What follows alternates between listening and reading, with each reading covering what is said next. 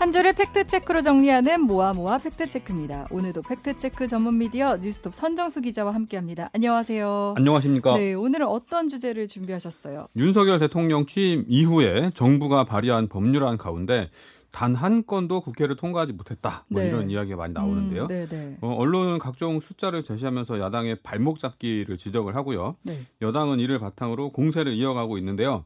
그래서 사실인지 한번 분석해 봤습니다. 그니까요. 저도 이 기사를 봤거든요. 네. 굉장히 좀 어, 영권이라고 했을 때 좀 자극적인 느낌도 그렇죠. 있고. 네. 예, 도대체 주- 국회는 뭐 하는 거야? 그니까요. 예. 어, 근데 주호영 국민의힘 원내대표의 발언이 있었어요. 네, 주호영 국민의힘 원내대표는 14일 비상대책위원회 회의에서 국민의힘으로 정권이 교체되고 새 정부가 출범했지만 민주당의 사실상 대선 불복으로 네. 한 발자국도 나가지 못하고 있다.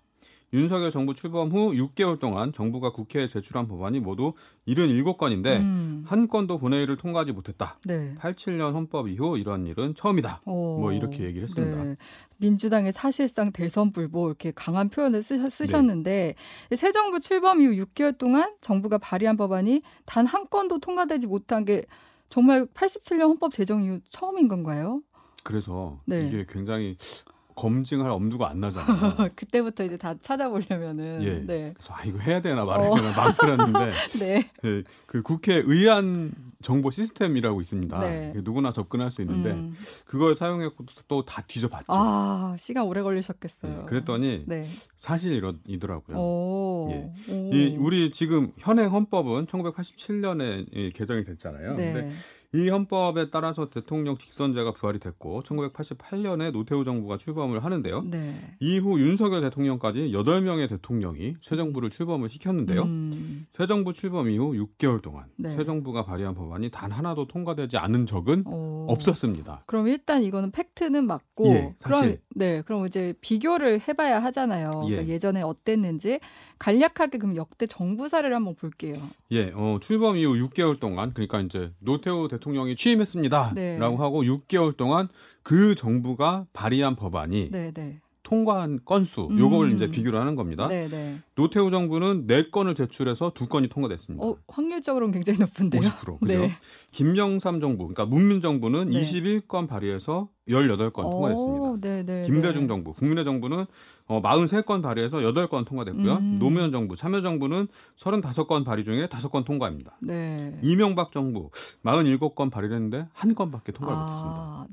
아, 네, 네. 박근혜 정부는 70건 발의를 해서 9건이 통과됐고요. 네. 문재인 정부는 160건을 발의했는데 이 중에 음. 12건이 통과됐습니다. 뭔가 김대중 정부 이후로는 좀 줄여 줄어드는 느낌이긴 한데 예. 이명박 정부 때 단 한 건 통과된 게 지금까지는 가장 적은 기록이었네요. 그렇습니다. 네, 비율로도 한번 따져볼게요. 비율로 보면 네. 김영삼 대통령 문민 정부가 85.7%로 어, 가장 굉장히 높고요. 높아요. 노태우 네. 정부 50%, 네. 김대중 대통령 국민의 정부 18.6%, 음. 노무현 대통령 참여 정부 14.3%, 네. 박근혜 정부 12.9%, 문재인 정부 7.5%, 어, 이명박 정부 2.1%, 네. 윤석열 정부 0% 이렇게 어, 됩니다. 그러니까 김영삼 정부 때 가장 높고요. 노무, 노태우 정부 때도 꽤 높고 이제 예. 나머지는 이제 10%대, 10% 미만 많이 낮아요. 이유가 이- 있을까요?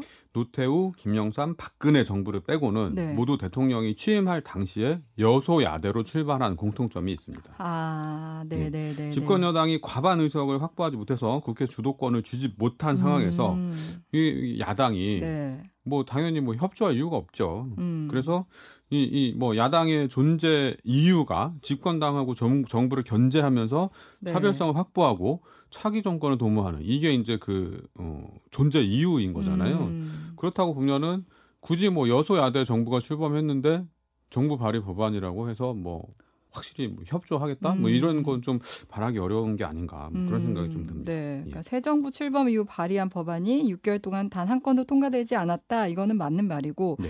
그런데 이제 여소야대 상황에서 정부가 발의한 법안이 통과되는 비율이 그다지 높지 않다. 이렇게 정리할 수 있을 것 같아요. 그렇습니다. 그, 그래서 문재인 정부 초기를 살펴보겠는데요. 네. 그 문재인 정부 집권 초기 때는 당시에 이제 그 야당이었던 새누리당, 네. 새누리당이 다수당이었잖아요. 네, 네, 네. 어, 정부 출범 당시 더불어민주당은 119석이었고요. 네. 어, 문재인 정부는 집권 초기 그러니까 정부에서 네. 6개월 동안 160건의 법안을 발의했지만 12건 통과에 그쳤습니다. 음, 당시 야당이 지금 현재 국민의힘의 예. 전신인 새누리당이었잖아요. 네. 예, 여소야대 상황에선 어, 정부가 내놓은 법안에 야당이 쉽게 동의를 해, 해줄 이유가 없고요. 네. 그래서 이제 문재인 정부 초기 6개월 동안 어떤 법안들이 음, 통과됐냐 네, 이걸 좀 네. 살펴보자면 음. 선박안전법, 관광진흥개발기금법, 해외 농업 산림 자원 개발 협력법, 산림 기본법 음. 이런 것들은 이제 정부가 제출한 원안 그대로 가결이 됐고요. 네. 산림 자원법 두 건, 자원 재활용법, 폐기물 관리법,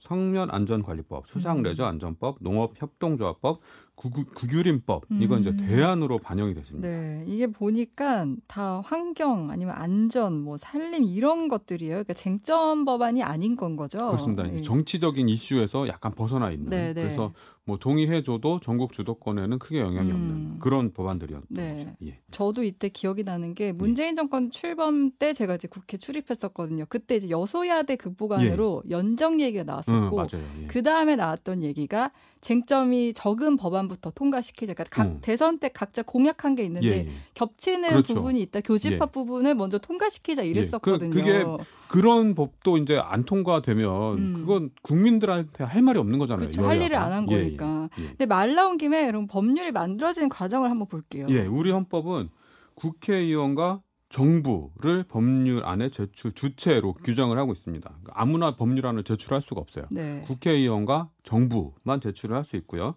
국회의원이 어, 법률안을 제, 발의를 하려면 국회의원 10명 이상의 찬성이 있어야 됩니다. 네. 그래서 뭐 대표 발의 법안 뭐, 뭐 이런 음. 것들이 나오는 음. 거죠. 어, 이런 걸 의원 발의 법안이라고 부르고요. 네. 정부가 제출한 법안은 정부 발의 법안 이렇게 부릅니다. 그러니까 법안이 의원들이 발의할 수 있는 법안이 있고 네. 정부가 행정부에서 낼 수 있는 법안이 있는 건데 그렇습니다. 지금 이제 구- 뭐 대통령 임기는 이제 6개월 지냈지만 국회 21대 국회는 1년 반 정도 지났잖아요. 예. 그렇습니다. 그러니까 법률안 통과 현황 좀 한번 볼게요. 어, 21대 국회가 2020년 5월 30일에 임기가 시작이 됐는데요. 네. 의원 발의 법안은 모두 16,443건. 엄청 많네요. 되게 많죠. 네. 예. 이 중에 3,990건이 법률에 반영됐습니다. 어. 277건은 폐기되거나 철회됐고요. 네. 어, 12,453건은 계류 중입니다. 어. 그래서 21대 국회의 어, 법률 반영 비율, 그러니까 음. 의원 발의 법안의 법률 어, 반영 비율을 따져보면 네. 24.2% 정도 됩니다. 어. 정부 발의 법안하고 비교를 해보면요. 네. 정부 발의 법안은 572건이 있었는데요. 네. 이 중에 278건이 법률에 반영됐습니다. 음. 48.6%가 아. 법률에 반영된 거죠. 정부법 발의 법안 비율이 훨씬 높네요. 그렇습니다. 네, 그러면 예. 이제 임기가 종료된 20대 국회를 한번 볼게요. 예.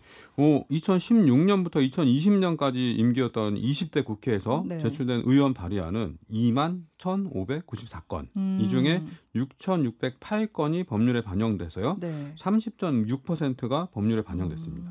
음. 정부 발의 법안은 572건. 네. 이 중에 어, 278건이 법률에 반영됐습니다. 음. 48.6%. 네. 대체적으로 정부 법안이 의원 발의 법안보다 반영 비율이 높은데 그 이유가 있을까요? 이게 어, 정부 발의 법안은 정부가 제도를 운영하면서 네.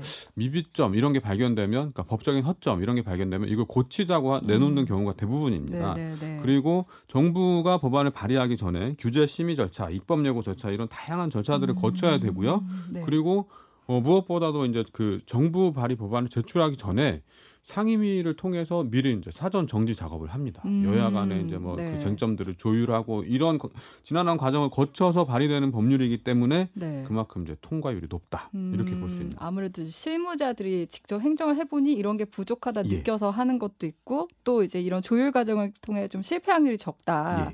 예. 여소야대 상황도 알겠고 또 역대 정부들의 이제 출범 6개월 이 서- 실적이 별로 좋지 않은 것도 이제 이해되는데 근데 윤석열 정부에서 영 건이라는 건 좀 놀랍잖아요. 예. 네, 그럼 그럼 의원 발의 법안은 지금 어때요? 사실 마찬가지입니다. 어. 어, 윤석열 정부 출범 이후 6개월 동안 의원 발의 법안이 2,379건이 있는데요. 네. 이 중에 반영된 법률은 25건에 그칩니다. 아, 위원회 발의 법안까지 합쳐 합쳐도 네. 뭐4.4% 정도 어, 굉장히 낮은 네, 수치죠. 네, 네. 예. 뭐 사실상 이 윤석열 정부 출범 이후에 우리 국회는 어, 입법 기능 마비 상태에 빠졌다 이렇게 음. 표현해도 무리가 없을 것 같습니다. 그렇다 보니까 네. 정부 여당은 야당이 발목 잡게 한다 이렇게 비판을 하는 것 같아요. 그렇습니다. 주호영 국민의힘 원내대표는 더불어민주당이 국민이 준 많은 수의 의석을 위기 극복이나 나라 발전에 사용하지 않고 음. 오로지 대선 불복 정권 발목 잡기에 치중하고 있다.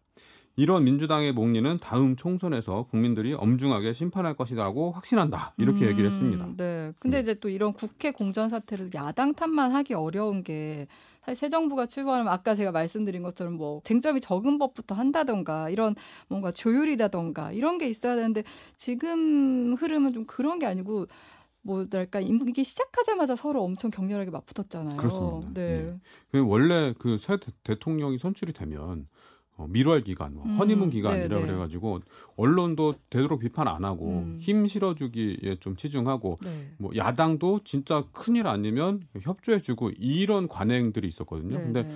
유독 이번 이 윤석열 정부 출범 이후에는 이런 관행들이 찾아볼 수가 없게 됐죠. 음, 그리고 좀 아쉬운 부분은 네. 이 정치가 협상의 예술이다 뭐 이렇게 음, 얘기를 네, 하잖아요. 네, 네. 그리고 우리가 이제 양당 체제가 굳어진 상황에서 대통령 중심제 정치 체제를 운영하고 있잖아요. 음, 그렇다면 협치의 필요성은 강조되는데 협치의 주체, 그러니까 누가 먼저 손을 내밀어야 되냐 아. 이걸 따져봤을 때 야당보다는 정부 여당 쪽에, 음. 쪽에 더좀 책임이 있는 거 아니냐 네, 네, 이런 네. 지적이 좀 타당합니다. 음, 예. 왜 이렇게 좀 협치가 잘 안 되고 있는 걸까요? 글쎄요, 마음의 문을 열지 않아서 네.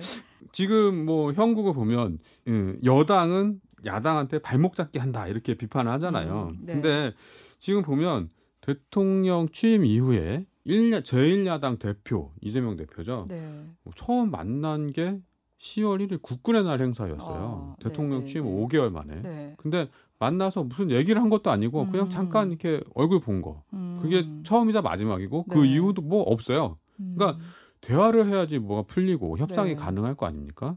뭐 아무리 미워도 네. 좀 만나서 얘기를 하고 그 좀 전국을 풀어 나가려는 제스처 이런 게 필요한 게 아닌가 싶습니다. 지지율 격차가 워낙 적었기 때문에 그런 예. 부분도 어느 정도 영향을 주지 않았을까 싶기도 해요. 그렇죠. 예, 네. 꽉 이제 양분화된 상태에서 음. 서로 이제 뭐 약간 양보 조금이라도 양보하면 확 밀려날 것 같은 네. 뭐 이런 긴박함 이런 게 있는지 모르겠는데 좀 정치권도 크게 보고 네. 국민을 위한 정부, 음. 국민을 위한 뭐 국회 이게 국회라는 게 법을 만들어야 되고 법 하나가 바뀜에 따라서 진짜 민생이 엄청난 영향을 받는 분야들이 있잖아요. 네. 그럼 그분들을 위해서 법을 바꿔주고 만들어주고 해야 되는 게 여야의 국회의 음. 임무인 거죠. 네, 예. 말씀하신 대로 이제 협치를 주도하는 거는 아무래도 좀 정부 여당 쪽에서 주도를 해야 될 것 같고 또 야당 역시 진짜 필요한 법안에 있어서는 적극적으로 협조하고 그래야 또 국민들이 평가하지 않을까 그런 생각이 들어요. 그렇습니다. 네, 이번 사안의 경우는 이제 뭐 야당만 잘못했다, 여당만 잘못했다 이렇게 하기보다는 뭐 선진적인 정치 문화를 위해 또